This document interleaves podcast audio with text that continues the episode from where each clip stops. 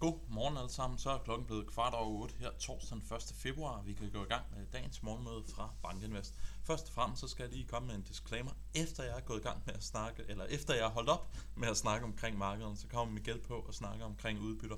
Så lad være med at lægge på alt for hurtigt, øh, når jeg ligesom er kommet til de sidste af mine slides. Med det værende sagt, så kan vi gå til slide nummer to. Hvilke tema er det, der dominerer i øjeblikket? Jamen først og fremmest var der to store begivenheder i går.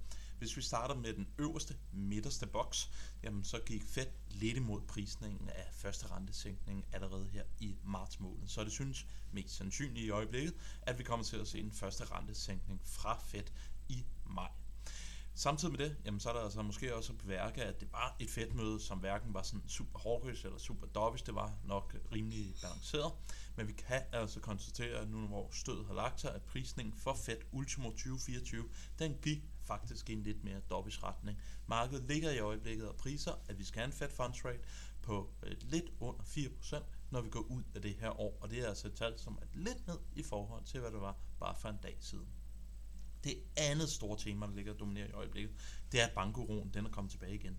Den bank, vi nu snakker om, det er New York Community Bank Corp, og det er altså ikke verdens største bank, kan jeg godt øh, starte med at sige. Ikke desto mindre, jamen så faldt den altså 40% i går, og det var altså på baggrund af, at både den øh, havde nogle større hensættelser end øh, forventet, samtidig med, så vidt jeg forstår det, også gik ud og kottede dets dividende. Alt samme ting, som egentlig virker relativt fornuftigt. Men overraskelsen, det var altså med til at trække både den bank øh, meget, meget kraftigt ned, men egentlig også trække det her regionale bankindeks, som vi har for USA, relativt kraftigt ned, og det var faktisk det største fald i det, som vi havde set siden bankkrisen tilbage i marts 2023. Så bankero, det er altså ved at komme tilbage igen, men på det lidt bredere billede, jamen så er det altså ikke helt den samme grad af panik, som vi så sidste år, hvor det var Silicon Valley Bank, First Republic Bank og Signature Bank, som var under pres. Men i går, jamen, der så vi altså kraftigt fald i aktier, og det var et fald, som blev forstærket, efter vi så Fed-mødet, altså da vi kom op igennem Powell til speech, hvor han gik igennem øh, de overvejelser, som den amerikanske centralbank havde, og samtidig med det, så så vi altså også rigtig, rigtig store fald i lange renter. Det var faktisk det største rentefald, vi havde set i den amerikanske 10-årige for 2024 som helhed, og vi skal tilbage til et eller andet sted i starten af december måned. Jeg tror faktisk, det er det, jeg har med her på den næste graf. Jeg kan allerede hoppe til den konklusion. Uh, vi faldt 12 punkter på den amerikanske 10 år i går, og vi skal altså tilbage til den 13. december for at finde et større rentefald end det, som vi var vidne til i går. Så det var altså lidt en illustration på, at øh, den lidt mere dobbelt prisning af Fed langt ude i kurven, det var altså med til at trække øh, de lange renter ned.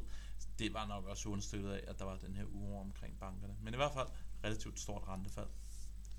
Ser vi på prisningen af fat Ultimo 2024, det er den mørkeblå linje, Ultimo 2025, det er den turkisblå linje, jamen så kan I se, at den gik i en lidt mere dovish øh, retning i går.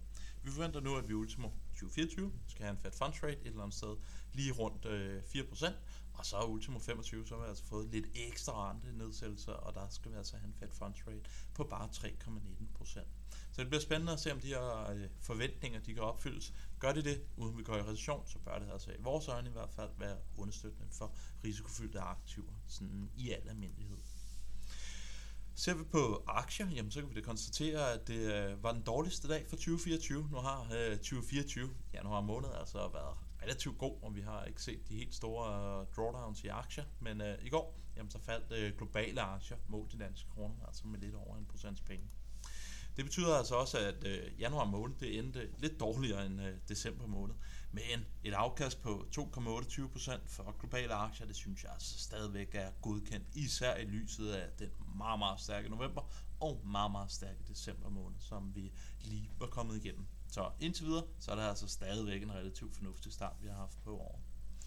Nu skal det ikke alt sammen blive markeder, så vi kan gå direkte over til makro og konstatere, at vi fik den private arbejdsmarkedsrapport ud i går. Det er den, vi kalder ADP-rapporten. Den viste en beskæftigelsesvækst i USA på 107.000. Og som I kan se fra den her graf, jamen, så er det altså stort set det samme niveau, vi har haft over de sidste mange måneder. Så det synes i hvert fald som, at beskæftigelsesvæksten i USA, den har stabiliseret sig en lille bit smule.